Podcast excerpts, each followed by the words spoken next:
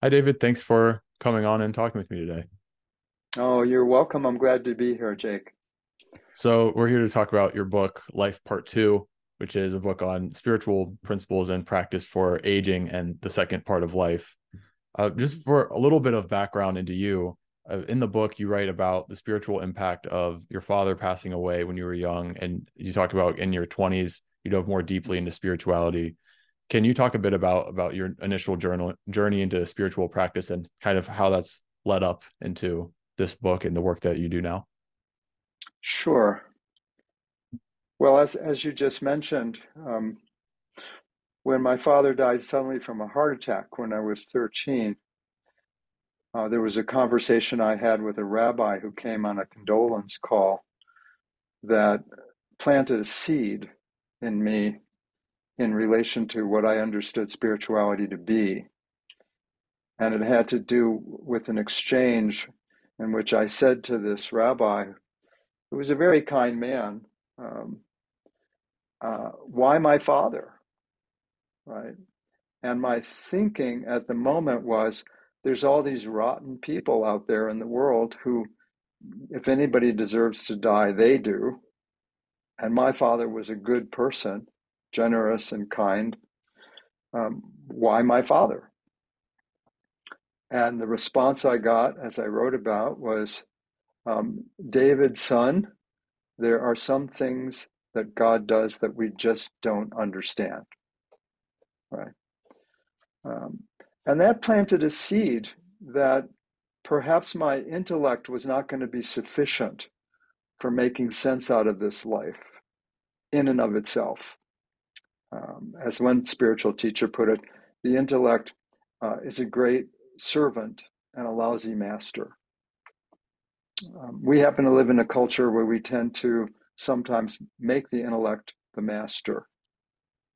Um, and so, some years later, um, when I was in college, my junior year in college actually, um, like a lot of people my age, I was sowing oats um, with gusto basically. Um, I was at Tulane University in New Orleans, uh, which is known as a kind of a party and convention city. Um, I had explored, uh, this was the late 60s, mid to late 60s, early 70s. So it was a wild time to be alive in certain ways in terms of what was going on culturally. And uh, like a lot of young people my age, I thoroughly explored what alcohol and drugs were about and what partying was about. And I thought I got pretty good at partying, I would say, in certain ways. Um, and at the same time, um, I could see that the culture had sold me a, um, kind of a bad bill of goods because I was trying all of the things I got from our culture that said those things would make me happy. And I wasn't. Yeah. So on my 21st birthday, I was over a friend's house at his apartment and I saw a book on meditation and yoga. And I asked him if I could borrow it. And he said, sure, you know, just bring it back when you're done. Yeah. Changed my life completely. Perhaps because I was ready, in a sense. I was somewhat depressed and anxious. Um, and uh, I made a radical turnabout and I started to teach myself hatha yoga. I started to train myself in meditation. Uh, I noticed that I started to feel better than I had in a long, long time. And my outlook on life started to brighten. So um, I was set on a course that I have stayed on since that time. And I'm 74 at this point. So that's quite a few years ago basically. Yeah. Um, I found a yoga teacher, a wonderful man who came from India to New York named Swami Satchidananda. Um, came over to New York in about 66 and started a series of uh, meditation centers and yoga centers throughout the country. Uh, and then trained as a yoga teacher after being inspired by what I saw going on in my own life and um, began to deepen my meditation practice uh, through my last couple of years of college and then in the years that followed. So um, that was a real turning. And and I could sense even at the time that there was something about my father's death that did plant a seed because life I could see after a couple of years of meditation and looking inwardly at the nature of the heart and mind and looking outwardly at what was sometimes a pretty chaotic and complicated world, uh, I could see that there was something fundamentally and profoundly mysterious about what we're all doing here, uh, even when our intellects try to convince us otherwise. Mm. Um, so that's kind of how it got started for me. Yeah. What are your thoughts on timing? It's, it seems like with these kinds of things, with meditation, spiritual practice, it's like there there's there's a certain time when it resonates and a certain time when it might just not be the right time yet. Like mm-hmm. like like where you know you, you, might pick up the same book at two different points in your life and it takes on a completely different meaning because in some sense like like like you talk about the intellect these things are not they're they're not intellectual concepts like, like you, you can pick up a book about intellectual concepts and you get it like regardless but these things mm-hmm. there seems to be it seems to be much more um, depending on your conditions and and your context at the time in your life mm-hmm. Mm-hmm. quite so i would say um, i think there's a kind of intuitive wisdom that's different from what we think of as intellectual activity uh, and i'm not anti-intellectual in any way mm-hmm. right it's more a matter of um, recognizing that uh, the intellect is wonderful with linear left brain related issues. Yeah. Um, at the same time, the intuitive heart or mind, in, in, in Buddhism, oftentimes the language for heart and mind is actually one word. So it's often translated as heart hyphen mind rather than separating those the way we do in conventional Western culture. Yeah, and um, and I do think there is a process of ripening of a certain kind when certain causes and conditions are present. Certain things unfold. Right. However, it's not primarily an act of will, uh, which is something our culture also tells us plays a major role in our lives. Sometimes it's a matter of listening and being receptive and then allowing something to unfold organically rather than uh, sort of having it be ego driven. I'm going to make this happen. Yeah. Um, there's a classic Zen story about uh, a teacher and his student. Philip Kapleau Roshi was one of the first Zen teachers in America uh, after being in a Japanese war camp uh, during World War II. And uh, as the story goes, one of his senior teachers came up to him and asked him um, um, about enlightenment.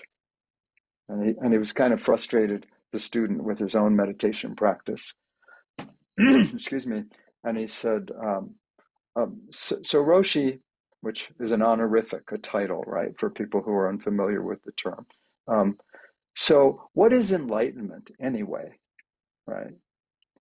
And Kapleau responded to this man. He said, Well, enlightenment is an accident, right? And that didn't help the student tremendously. He was a little nonplussed and frustrated. So he said, Then, and the student said, So then why do we meditate, right? And Kapleau looked at this man and he said, Because it makes you accident prone, right? So the, the notion here is that we can do certain things to set up the causes and conditions, right? Like you could plant a carrot seed. Um, in order for that seed to grow into a healthy carrot, there needs to be good soil and the right amount of sunlight and a certain amount of moisture. And those are the causes and conditions that allow that seed to become a carrot that someone can find nourishment in, right? Um, and so the carrot seed knows what to do. You don't have to yell at it or stomp your foot on the ground or tell it what to do, right? But you do need to do your part to tend the garden so that it has the requisite causes and conditions to become, in this case, an enlightened being, basically. Uh, so timing is like that, is listening yeah. for where are we in relation to these organic processes that sometimes the ego tries to co opt, mm-hmm. basically? And this is where your contemplative practices like meditation and contemplative prayer and other inner developmental practices, those are designed to help us listen inwardly to what the heart is whispering to us about what we need to do to create the causes and conditions. Yeah. That will allow us to come to, to full fruition as human beings. So, so these these practices aren't you like making the thing happen happen. It's you're kind of you're setting up an environment in a way to kind of let the thing come of itself when it's ready to come. Exactly. And then and then you learn to trust the process in the sense that it's not your business, so to speak, when it's going to happen. Right? This is a little bit of the leap of faith in a committed spiritual practice. Because if you try too hard uh, for the result, rather than just taking it moment to moment, you end up with what in Zen they call a gaining attitude. Mm-hmm. Yeah. And and ironically, what you can end up doing unknowingly is to reinforce the very ego structure that spiritual practices are designed to dissolve your identification with. Yeah. Yeah. Plus, you can begin to strive and over effort in a way that leads more to suffering than to happiness and well being. Right. Especially if it's reinforced by feelings of low self esteem, which are somewhat endemic in our culture. Mm-hmm. Yeah. And, th- and then it becomes a self improvement project rather than a natural unfolding. Yeah. Yeah, I, I I grew up playing sports and that was kind of the the culture and the approach was mm-hmm. was mm-hmm.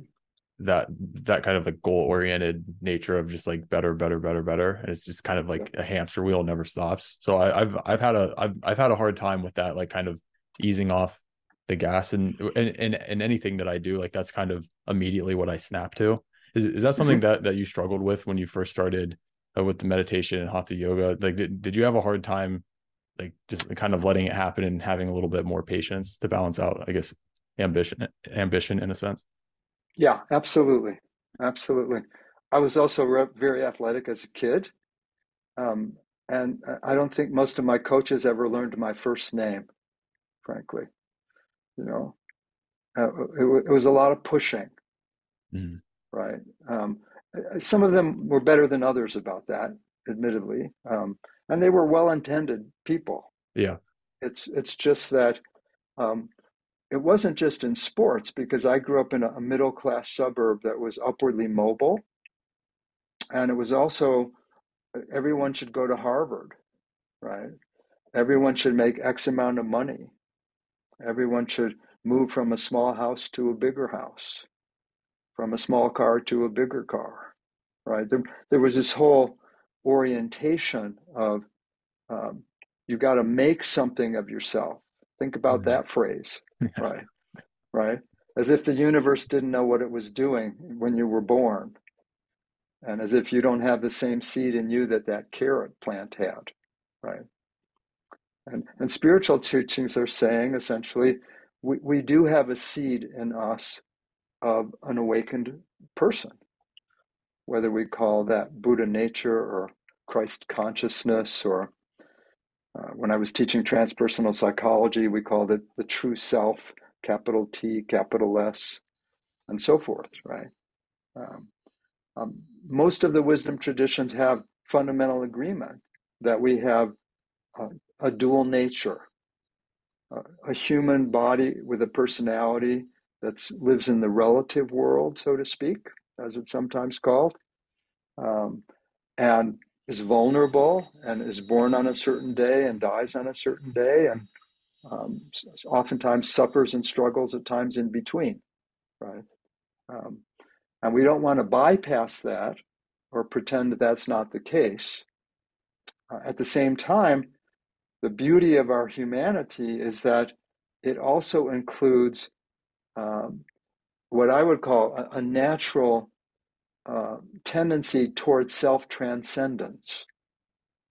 That is, built into us is a capacity to know a different dimension of who we are. All right. And that's this dimension of true nature or mm-hmm. Buddha nature or something else, right? And, and when we begin to experience that, not just conceptually because we read it in a book, but on the level of what teachings call realization, yeah, we start to see the small self, the egoic self, um, as a subsystem of something much, much vaster, right? And that's where that ultimate mystery comes into play that I got introduced to at 13. And why this learned rabbi who had a lot of life experience and study about spiritual matters could say to me, he didn't understand either why my father died. And he, and yes, it didn't feel fair to me as a 13 year old kid. Mm-hmm. Right. And all he could say was, I don't understand either, in so many words. Yeah. Right. Um, but that bit, that larger dimension of our nature uh, is is fundamentally something, as you mentioned a little earlier. The intellect can understand what that is about when we read a good, well written spiritual book. Um, the process of spiritual maturation involves um, taking those concepts on the spiritual level as a starting point for a movement toward what teachings call realization. Right? Um, so when you realize something, that's an integrated kind of knowing that transforms you in a, in a way that's different than what conceptual knowing can do. However, that doesn't mean conceptual knowing isn't valuable. Mm-hmm. It's wonderful. It's often the starting point. When I read that book at 21 about yoga and meditation, a whole new vision of what I was on earth to do um, took root in me.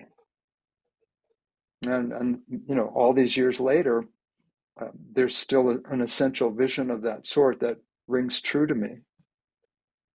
Uh, well, you write about when you were younger, you always mm-hmm. felt intuitively that that the things that people were were generally valuing that you, you didn't find those to be as valuable as as they did. But you had kind of had bought in a little bit and would like just kind of kind of like entertain those things. Mm-hmm. When did you, or I guess, how did you allow yourself to follow your intuition more and be, uh, uh, I, I guess, go against the the grain? Like, how did you allow yourself to trust that voice? Mm-hmm. Well, I think a lot of it had to do with leaving home and going away to college, uh, at which point the influence of that um, middle class environment and school system and the predominant views that I grew up with um, lost a little bit of their grip. Mm-hmm. Um, and I started reading and studying and understanding there were lots of other ways to look at the world than to be somewhat addicted to power, money, and fame, essentially, which the culture held up as uh, on a pedestal of some sort. Yeah. Um, and I, I remember when I was in high school, yeah, it was in high school. Um, one of the people who was very well respected in the general community um, was the father of a couple of friends of mine who was the president of this elite country club that a lot of people aspired to be invited to join. Yeah. Uh, and there was a certain point at which, quite sadly, this man took his own life, committed suicide. Yeah. And uh, that shook the community in an extremely powerful way, even though it was mostly discussed behind closed doors, right? Because this was a man who had attained a lot of the things people were aspiring to attain. You know, had the car and the wealth and the home and the lifestyle that went with the notion of success in our culture and chose to end his life. Um, and it didn't last that long. The community kind of reasserted itself pretty quickly. I didn't. I noticed and continued to notice when I went off to college that um, he had it all, and somehow still still felt so unhappy he chose to exit. You know, so um, in college I, I I studied and I read a lot. I read Jung's autobiography, which I loved, a wonderful book called Memories, Dreams, and Reflections. I started reading on yoga and meditation.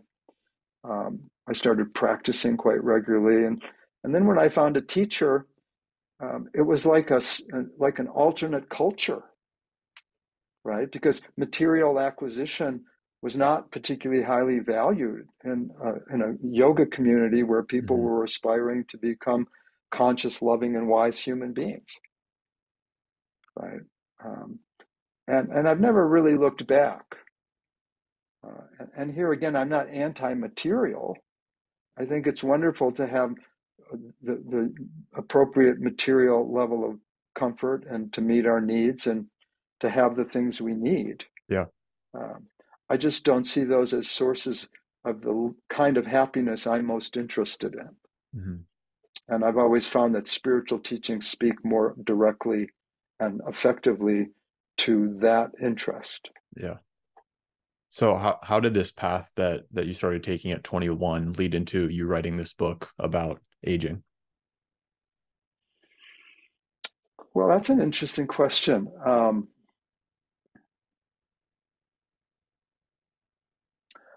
I always liked old people, first of all. You know, when I was young, my maternal grandmother, who was a very simple Russian peasant, um, um, came over to the United States on the boat when she was. Um, I grew up in the Jewish tradition, and because of the pogroms and the persecution, my relatives were chased out of Europe and Russia. Um, and um, she was the only adult in my early life who did not seem to be pushing me in the way we were talking about before. Um, my parents were well intended, and yet they lived in a kind of middle class Jewish subculture in which the common understanding was the way to a better life was education. Mm-hmm. So there was a lot of pressure about grades and what college to go to. And there were moments like coming home in sixth grade um, to talk to my mother about my report card, and which was all A's and a B. Right. The whole conversation was one question. Right. What's this B about? Right. And that's a little bit like what you were saying about your coaches. Mm-hmm. Right. Still wasn't good enough. Right. right. Which I interpreted as not lovable. Right. I, I wasn't being appreciated. I wasn't being seen. All that mattered was my performance. Yeah. Um, so uh, when I hung out with my grandmother, which I enjoyed doing, and she would babysit for my brother and I when we were young, things of that sort. Um, the moment I walked in the room, her face just lit up, right? And sometimes she would say warm, comforting, affectionate things, but a lot of times it was just her presence said to me, I'm so glad you're alive. And she was so affirming, right? And she seemed to understand the difference between doing and being in a way that most of the people I grew up with didn't. Because it, people were more like human doings. And, and there was this drivenness. Yeah. Right. Um, that I found really tiresome. Yeah. But everybody seemed to be hypnotized to do that. Not my grandmother. She had a little garden in her backyard. She used to hum to herself when she sort of picked things in the garden. She was relaxed. She seemed pretty happy, and given you know what she'd experienced in in Russia, actually what is now Belarus, um, I could see why she was happy now, looking back, right? Mm-hmm. So um, that gave me a sense that um, there's another way to be. Um, she she used to play cards with a group of women, and I would sometimes hang around when they would do that, you know. And um, find my way to the candy dish on a regular basis, stuff like that, right? um, uh, but that planted a seed. Um, and then also, um, when I was young, um, my dad was not the only person who died suddenly and unexpectedly. Um, we had a lot of genetic coronary heart disease in the family. Uh, so he had four brothers, uh, all of whom all of whom died in a similar manner at pretty young ages. I mean, my dad was 50 when he died. Um, uh, he was his business partner was one of his older brothers, uh, and his business partner's son died at 49 from a heart attack. Uh, and my dad, my uncle Irving, who was my dad's business partner, died at a fairly young age, and so forth. And um, and I seem to have some kind of karma associated with people dying, right? Uh, one of my closest friends from high school died at 28. And um, uh, a, a, girl that I dated in high school died at 26. And even though we weren't together when those deaths happened, um, I found myself drawn to hospice work mm-hmm.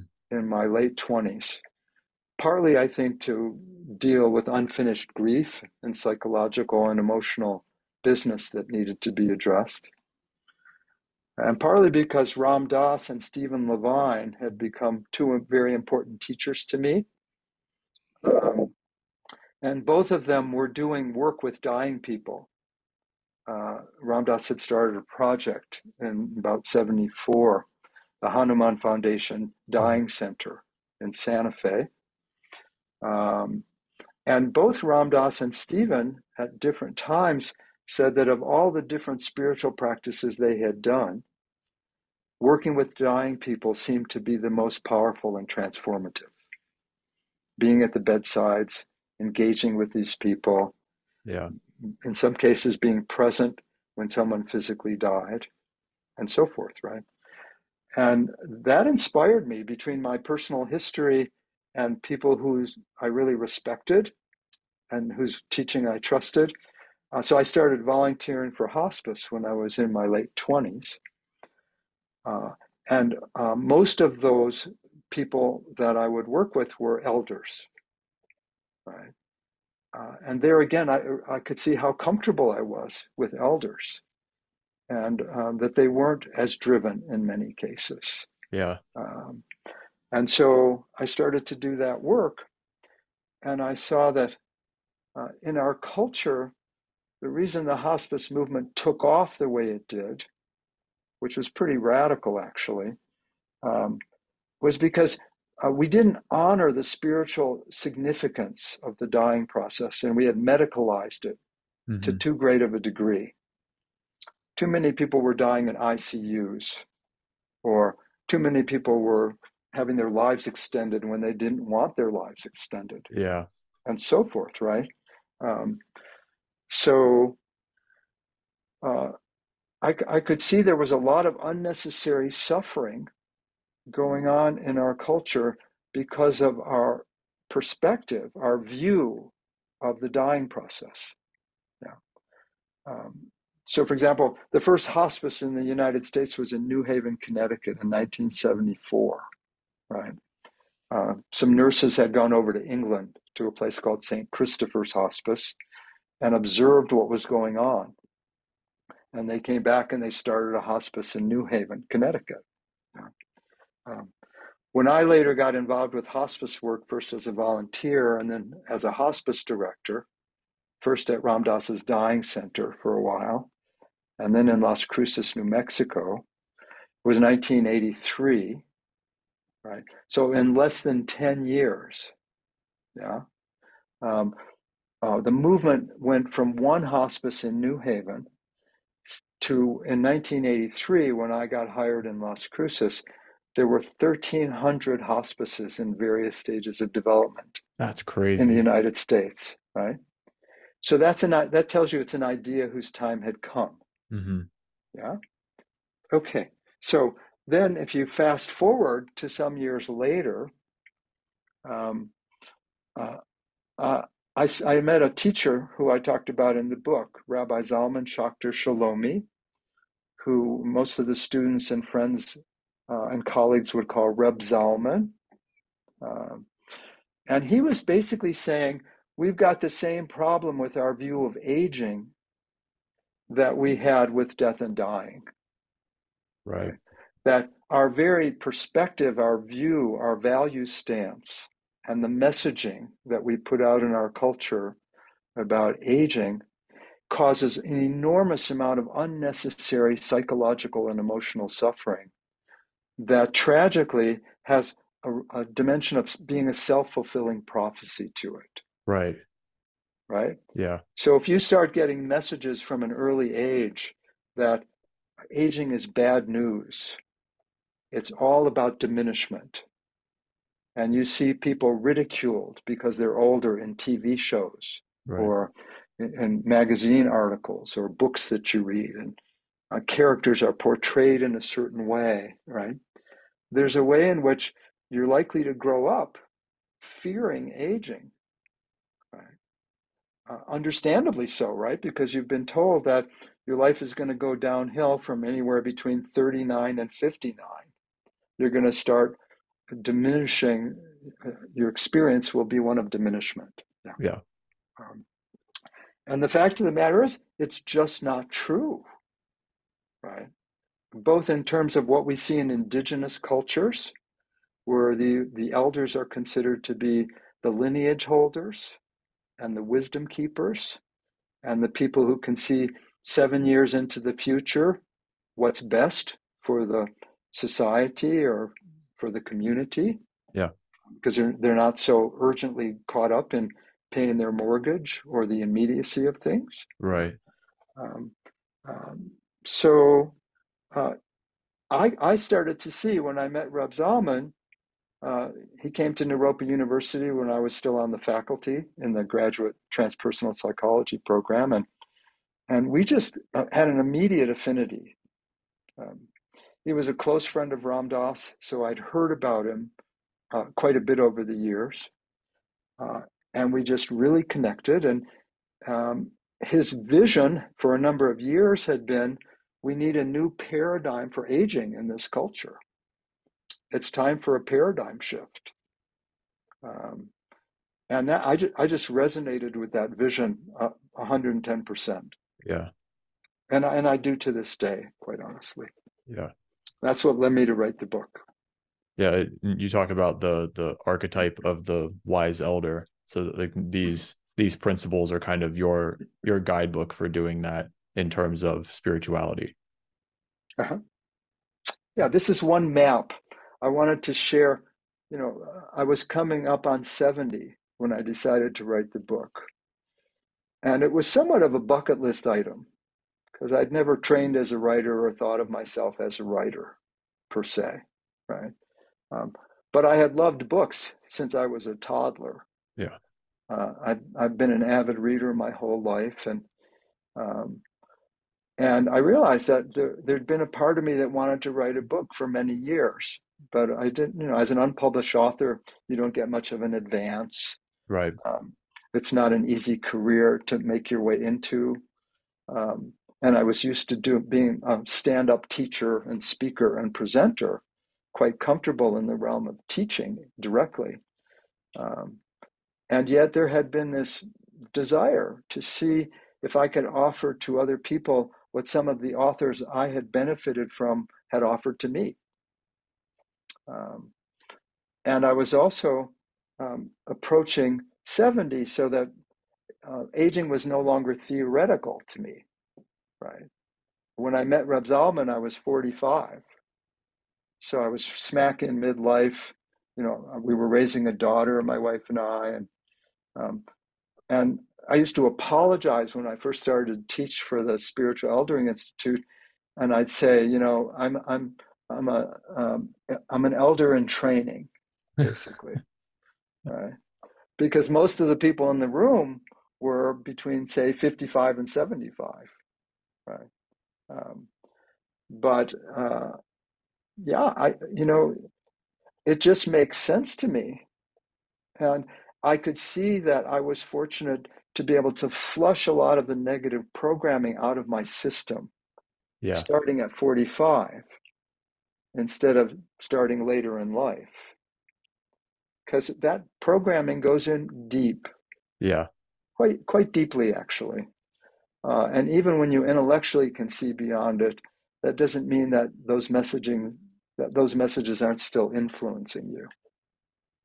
So for the seven principles that you use for this book, just to go over them, we have embracing the mystery, choosing a vision, awakening intuition, committing to inner work, suffering effectively, serving from the heart, and celebrating the journey. How how did you come upon these and put these together to provide this the structure of the book and the way that that you approach uh, conscious aging? I think it was a combination of um, life review, as it's sometimes called, looking back at my own experience, uh, and then combining that with my own study of other perspectives of psychological and spiritual development. Uh, and and yeah, really trying to articulate what I had seen myself go through in the process of uh, moving in the direction of um, becoming uh, an older person who hopefully wasn't just older but was also a bit wiser right? Um, and so embracing the mystery as i mentioned earlier uh, arose out of that first experience when my father died and um, and i began to see that um, there were there were constantly aspects of mystery in my life when I looked deeply at what was happening in my life. There was a superficial dimension that the rational mind could make sense of, and, and that was all fine. And I needed to be able to function on the level of ordinary life and managing a life. Uh, however, the deeper meaning of life seemed to be filled with and surrounded by this quality of mystery that's often talked about in the mystical traditions. And it's something that that we can only really ultimately know through becoming one with it. Um, that's why in Buddhism we talk a lot about what we call um, beginner's mind, for mm. example, a mind that's open, that's not so filled with concepts that they um, determine everything you see and experience and perceive, because you're looking through these mm, light green glasses or whatever it is, right? Um, and uh, and then particularly when I started to work with dying people, doing hospice work, sitting at the bedside of someone, watching someone take a last breath. Um, sure, I understood the biology of a dying physical body. However, the experience of being in a room and watching someone breathe in and breathe out, and and feeling this incredible sense of where did they go? Yeah. Or what just happened? Right. Um, where, what changed? Yeah. Yeah. Uh, and words were often inadequate. Um, so that there was just a sense of awe and a profound sense of mystery and amazement. Yeah. Um, likewise, why certain things happen the way they do. Sometimes it made sense, but sometimes it made no sense whatsoever. Right right? Especially when you're looking into your future at a, from a younger age. Um, one of the tasks of becoming a, a wiser human being as you age is at some point to begin to look back at your life and see how things connect, how one thing led to the next. And that can sometimes be seen and understood looking back in a way that can't be understood looking forward. Yeah. Um, so the mystery was quite apparent to me, and rather than fearing it or seeing it as an inadequacy in my ability to understand life, I came to see it as a central ingredient in a spiritually oriented life. And that my task was, as I put it in the, the chapter title, to embrace the mystery and, in a sense, kind of bow to it and open myself to it. And in some ways, become one with it, become a statement of it. Yeah. Um, uh, so, so that naturally led to so then how do I proceed in my life, right? Um, and that's where this idea of choosing the vision came into play, because I realized there were many different um, maps or visions I could have chosen for my life. Yeah. Right? I, I could have stayed with the vision I grew up with in that upwardly mobile middle class suburb and tried to be, be a success in, say, the business world, right? And to earn X amount of money or to accumulate certain possessions. That's a vision. Um, may or may not be conscious. Yeah. Um, but I think for people who want to awaken spiritually, being conscious of what vision is guiding their life is really, really helpful. Yeah. Uh, and, and we have different visions um, that have similar goals and ultimate goals, but you know, if you look at the different religions and the different spiritual paths and forms of practice, you talk about the bodhisattva in Buddhism, you know, and you talk about sainthood in contemplative Christianity, right?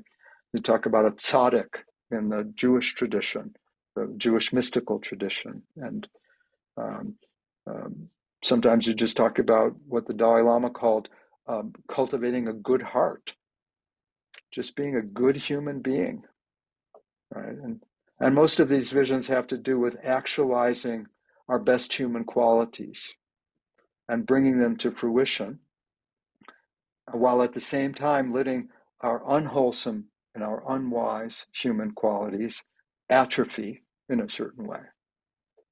So Thich Nhat Hanh uses the image of watering seeds. Yeah. Right? Um, are you going to water the wholesome seeds, the skillful seeds that allow you to be happier and be an instrument of happiness in the world? Or are you going to water the unwholesome seeds of competition and comparison and aggression and wanting to win, meaning somebody has to lose? Right. Right. Right. Um, um, so, so that came naturally, and I saw there were all these different visions, and I developed an early interest in interspiritual studies, right? Uh, what used to be called comparative religion but my my passionate interest was what's the common ground yeah. that all these great authentic wisdom traditions share um, so so you know once i recognize that i have to choose a vision right how do i choose it? Well that's where the third chapter came in awakening intuition. Right.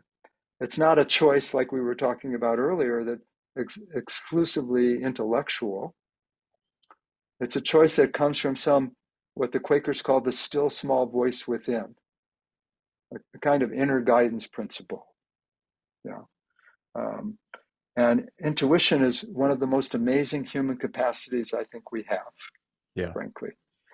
Uh, Albert Einstein was famously quoted at one point as, as saying, You know, I did not discover the fundamental laws of the universe with my rational mind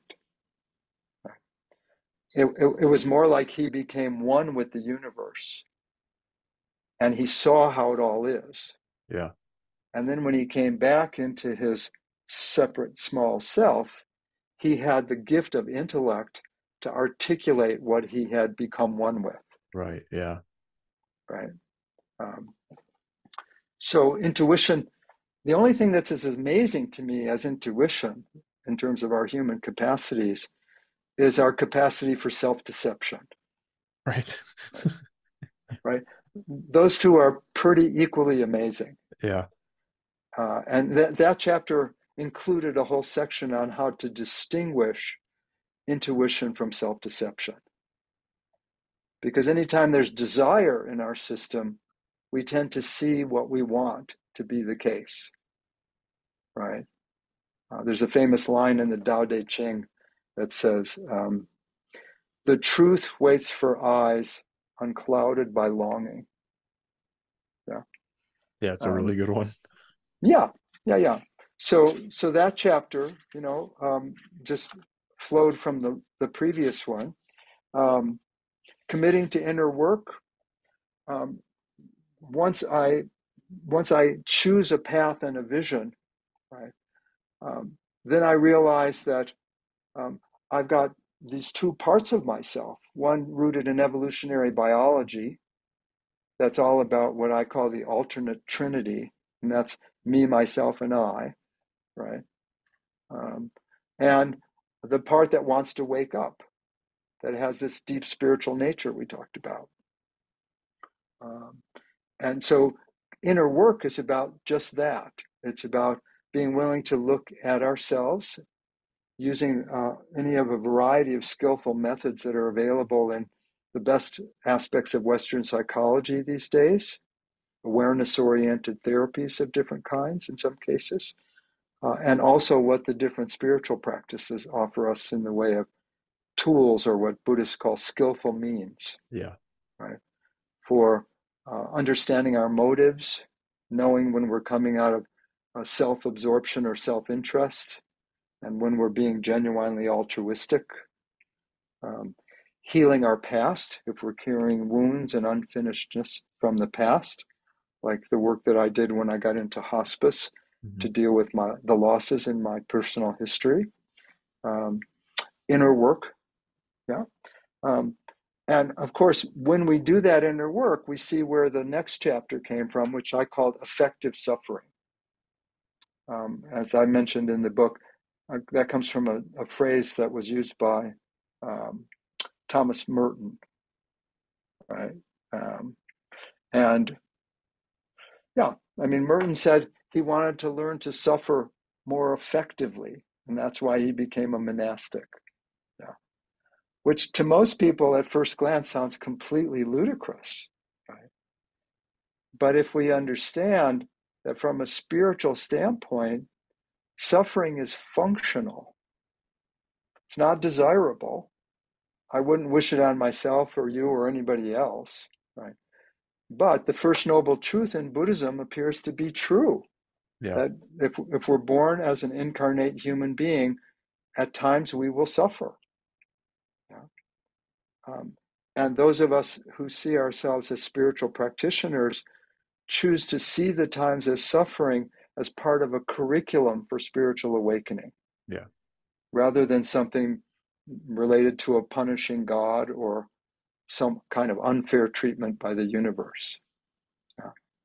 Um, so that's the fifth chapter in, of the seven. Um, the, the sixth has to do with when we start to learn how to work with our own suffering, we become more compassionate people, right? We become what some people call a wounded healer.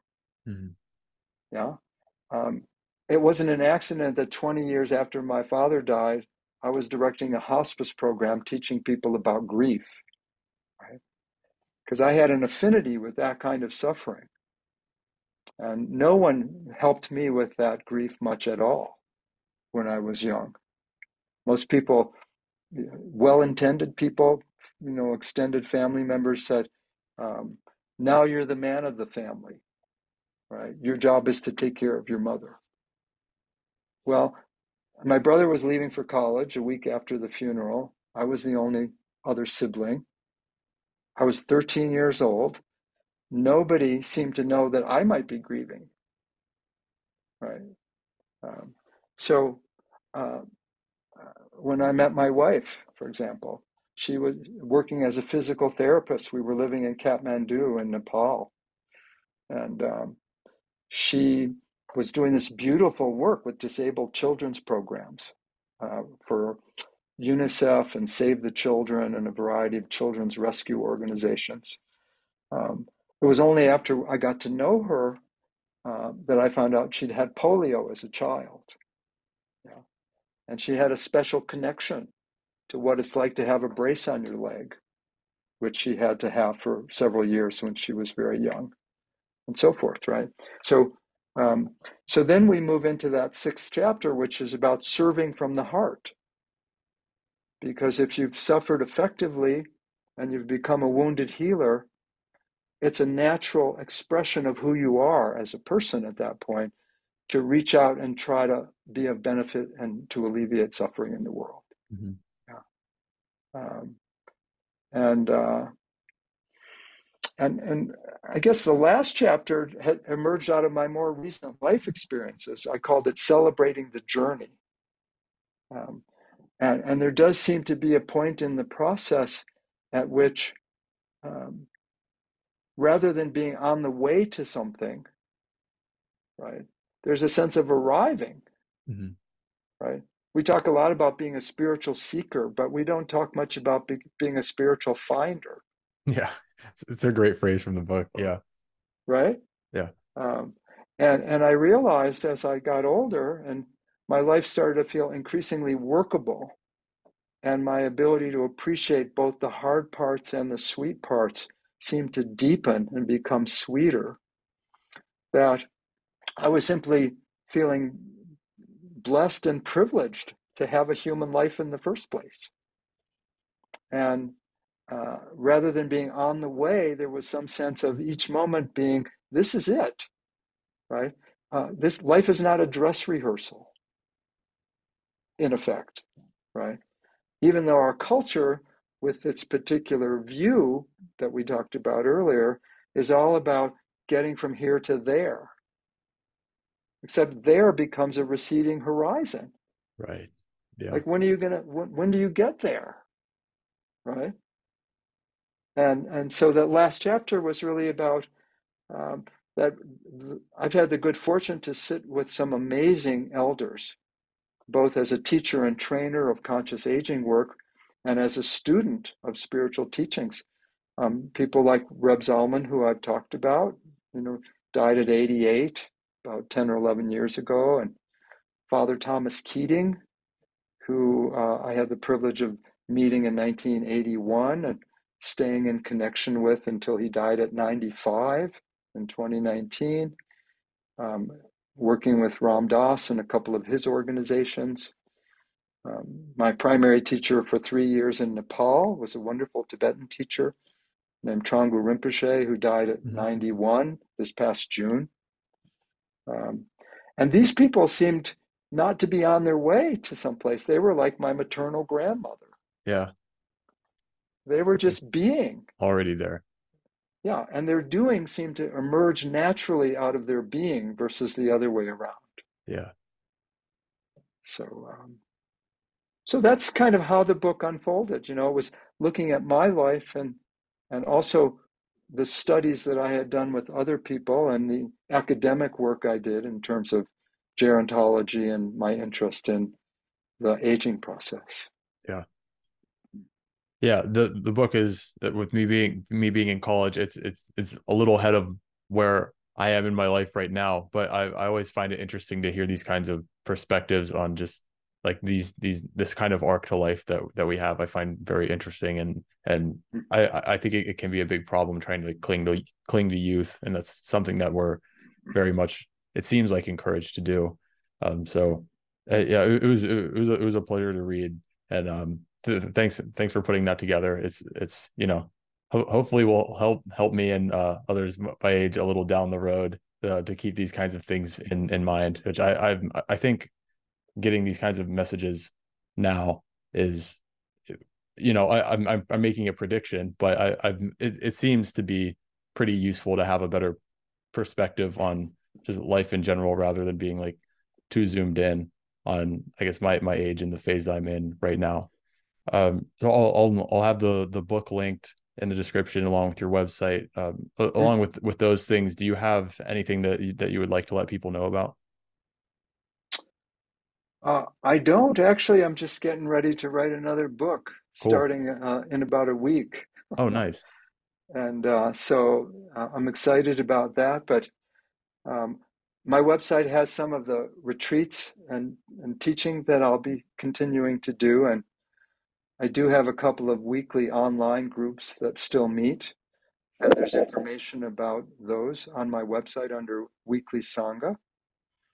Uh, and um, yeah, just um, happy to have a chance to connect with you, and maybe yeah. we planted some seeds in you that you don't have to buy into all the messages that you're going right. to be getting as you get older about it being bad news because the truth is it's not yeah yeah I, am not pollyanna about the hard parts at all. Right. I mean, there are hard parts for sure, right?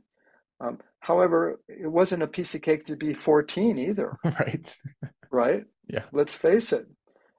Every stage in life has difficult parts and parts to be appreciated and and I think we have the capacity to to appreciate each stage of life for what it is and, and see the whole thing as a certain kind of um, mysterious and wonderful blessing that we can learn from and share with others. Yeah. yeah. Well, well, thanks a lot for coming on and, and being willing to share this message with with me and others. Uh, I, I really appreciate your time today. Thanks a lot. Mm, you're very welcome. I'm glad you reached out, Jake. Me too. So yeah, thank you again. Thanks. Bye bye.